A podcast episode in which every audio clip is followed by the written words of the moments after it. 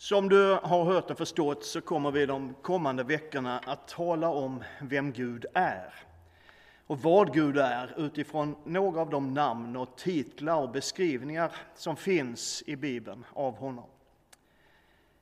Det hebreiska gudsnamnet ansågs så heligt så att man inte fick uttala det, men det skrivs vanligtvis med JHWH.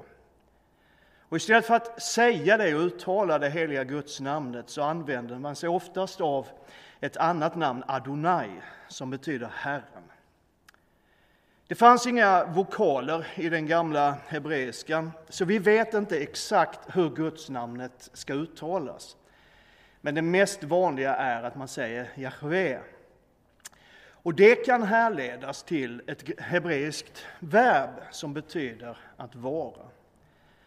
Så Guds namn, Jahve eller JHWH, kan översättas han som är. Och precis så presenterar Gud sig själv. Du som har läst den bibliska historien kommer säkert ihåg att Mose föddes i en hebreisk judisk familj under den tid när det judiska folket var slavar i Egypten. Och folket hade vuxit sig stort, så stort så att det fanns en rädsla hos myndigheterna i Egypten att de skulle bli så många och så starka att de skulle komma och göra uppror. Och därför bestämde farao, den egyptiska härskaren, att alla judiska pojkar skulle dödas. Men när Mose föds så lägger hans mamma honom i en korg som sedan göms i vassen nere vid floden. Och märkligt nog så är det faraos dotter som hittar honom. Och Mose blir mer eller mindre adopterad in i det egyptiska hovet och blir fostrad där som en egyptisk prins. Men Gud hade bestämt sig för att rädda det judiska folket. Och en dag, när Mose befinner sig ute i vildmarken, uppenbarar sig Gud för honom i en brinnande buske. Och Gud ger Mose uppdraget att befria folket och föra dem till ett land som Gud själv ska visa dem och ge dem. Och Mose är visserligen jude, men som jag sa, han är uppväxt som en egyptisk prins. Och folket hade varit slavar i Egypten i över 400 år, så det var mycket som hade gått förlorat. Och det verkar som att Mose är osäker på vem den här guden som han möter i den brinnande busken egentligen är. Så han frågar om jag kommer till Israels barn och säger till dem, era fäders Gud har sänt mig till er, och de frågar mig, vad är hans namn? Vad ska jag då svara dem? Och Gud säger till Mose, jag är den jag är. Och han fortsatte, så ska du säga till Israels barn, jag är, har sänt mig till er. Jag är den Gud som är, bara så. Och så går Mose och börjar sitt uppdrag med att föra folket ut ur Egypten och in i löfteslandet. Och han lyckas samla folket. Och med Guds hjälp så lyckas han också övertyga farao om att släppa folket.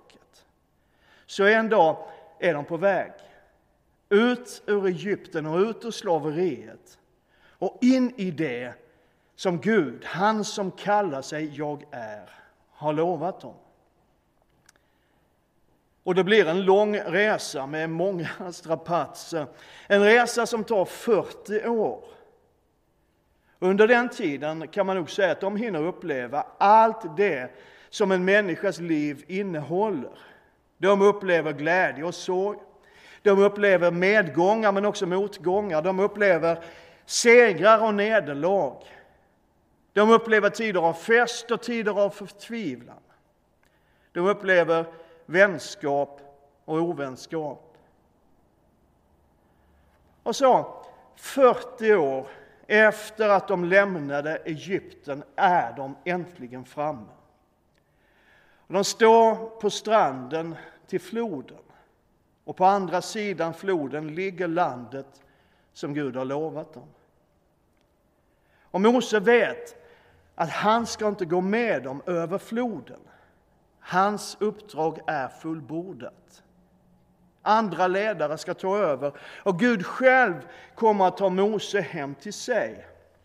Och Mose håller ett avskedstal, eller han sjunger en avskedssång. För han vill påminna folket om någonting väldigt viktigt.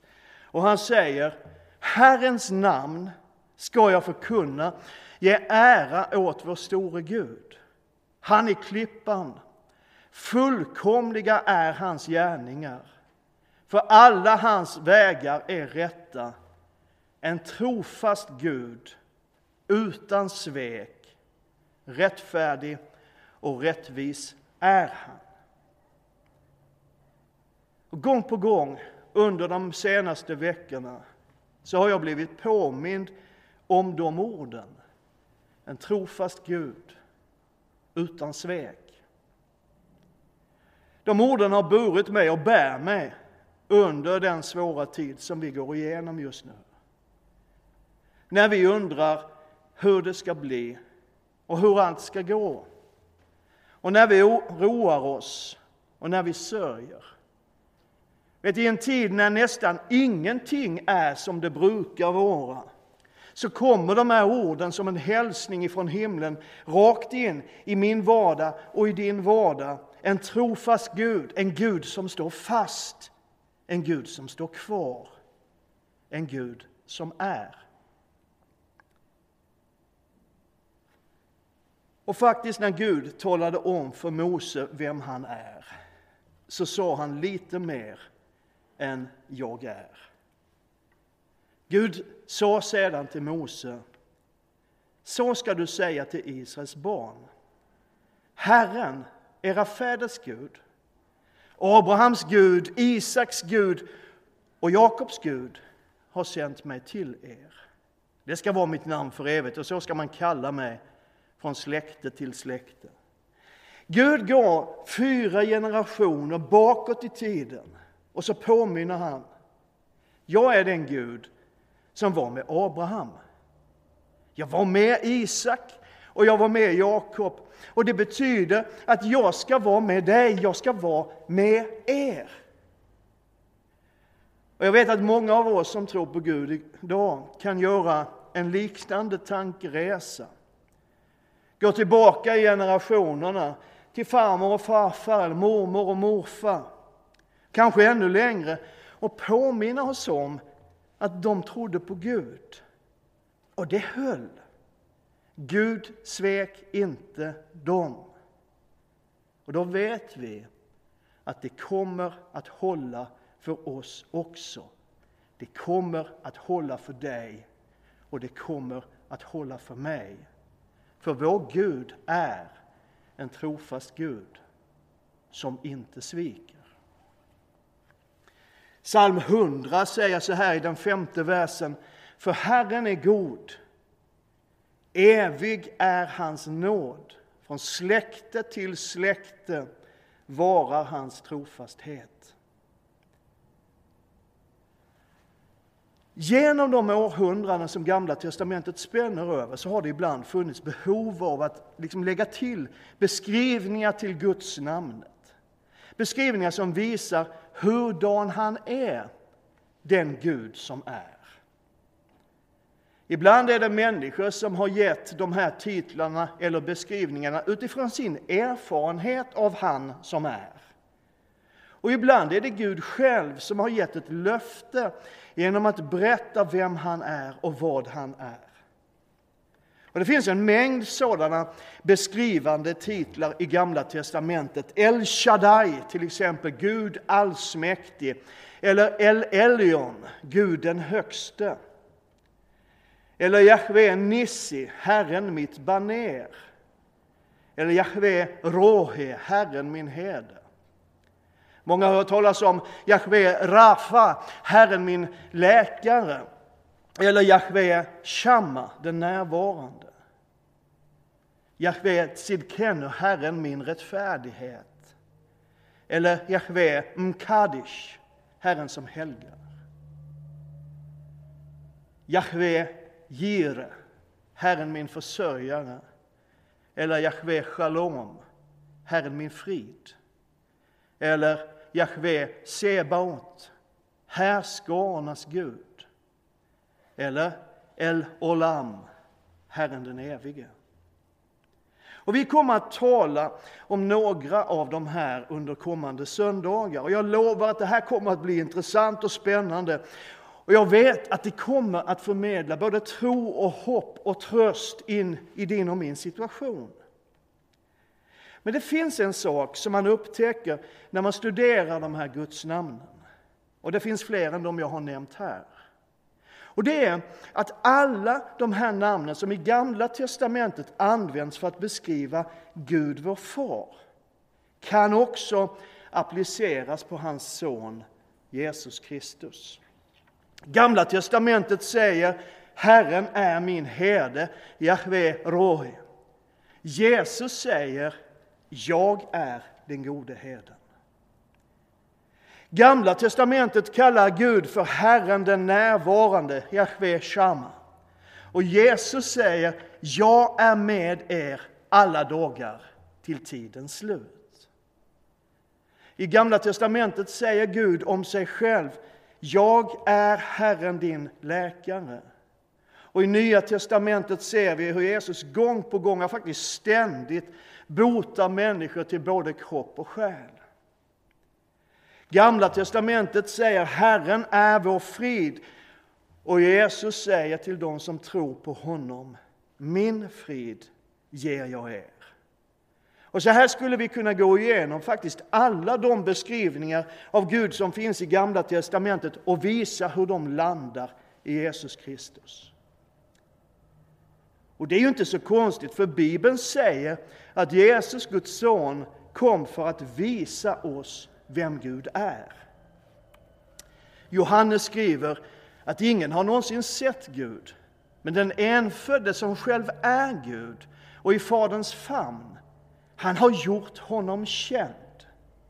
En annan översättning säger att han har uppenbarat för oss vem Gud är.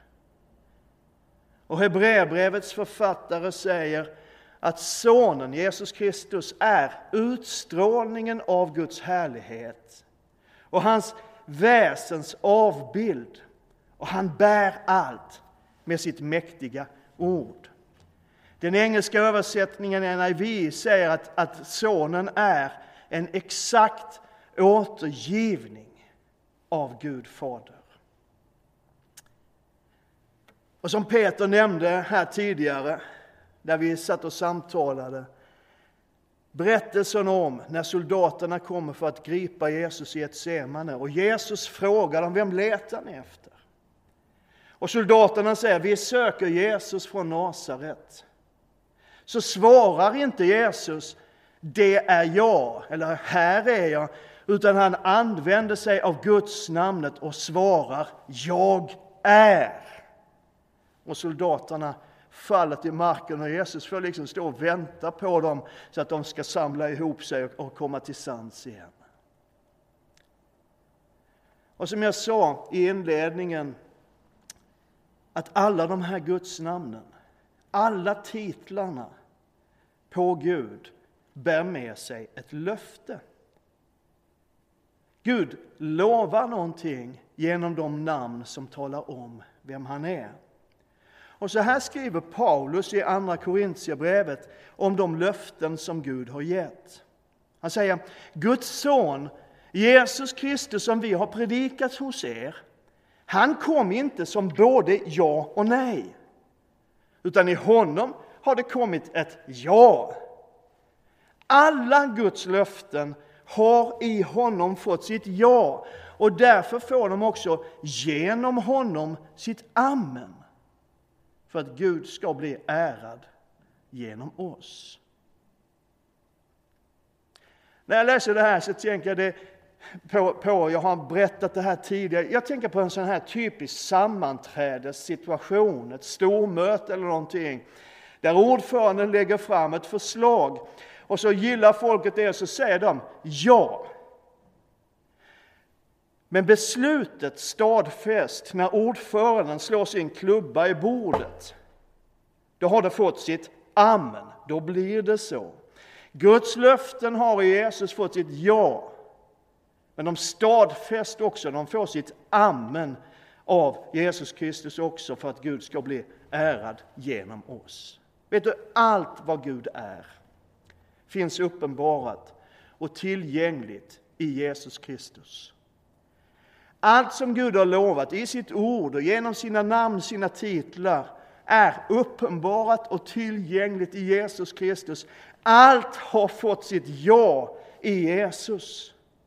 Jesus är uppfyllelsen av Guds löften. Han är uppfyllelsen av Guds namn, han är uppfyllelsen av Guds titlar. Jesus är allt som Gud har lovat. Och Det betyder att när vi nu ett tag studerar en del av de gammaltestamentliga gudsnamnen och även om vi gör det för att lära oss mer om Gud så behöver du och jag egentligen inte lägga själva titlarna på minnet utan vi lägger det de står för på minnet. Om du söker rättfärdighet så behöver du inte veta att det heter tzidkenu på hebreiska. Eller om du längtar efter frid så behöver du egentligen inte veta att det heter shalom på hebreiska, även om du antagligen vet det. Om du behöver läkedom till kropp eller själ så behöver du inte ha lagt på minnet att Gud bland mycket annat kallar sig för Jahve Rafa, Herren din läkare. Du behöver egentligen bara komma ihåg ett enda namn, namnet Jesus. För allt Gud är och allt vad Gud har lovat finns i Jesus, hos Jesus och genom Jesus. Filipperbrevets andra kapitel talar om att eftersom Jesus gick hela vägen till korset och var lydig och trogen ända till döden så har Gud också upphöjt honom över allting och gett honom namnet över alla namn för att i Jesu namn alla knän ska böjas i himlen och på jorden och under jorden. Namnet Jesus är över all vår oro. Det är över all vår desperation, det är över vår depression, det är över alla våra omständigheter. I honom finns allt som Gud har lovat. Det är en Gud som är en trofast Gud som aldrig sviker kommer oss till mötes i Jesus Kristus. Mitt i vår oro vår ängslan, vår svaghet, mitt i vår bräcklighet, mitt i allt vi undrar över och söker svar på, så är det så fantastiskt gott att idag få påminna både dig och mig om att Jesus Kristus är uppfyllelsen av allt Gud har lovat. Och när vi söker honom så finner vi honom. Amen.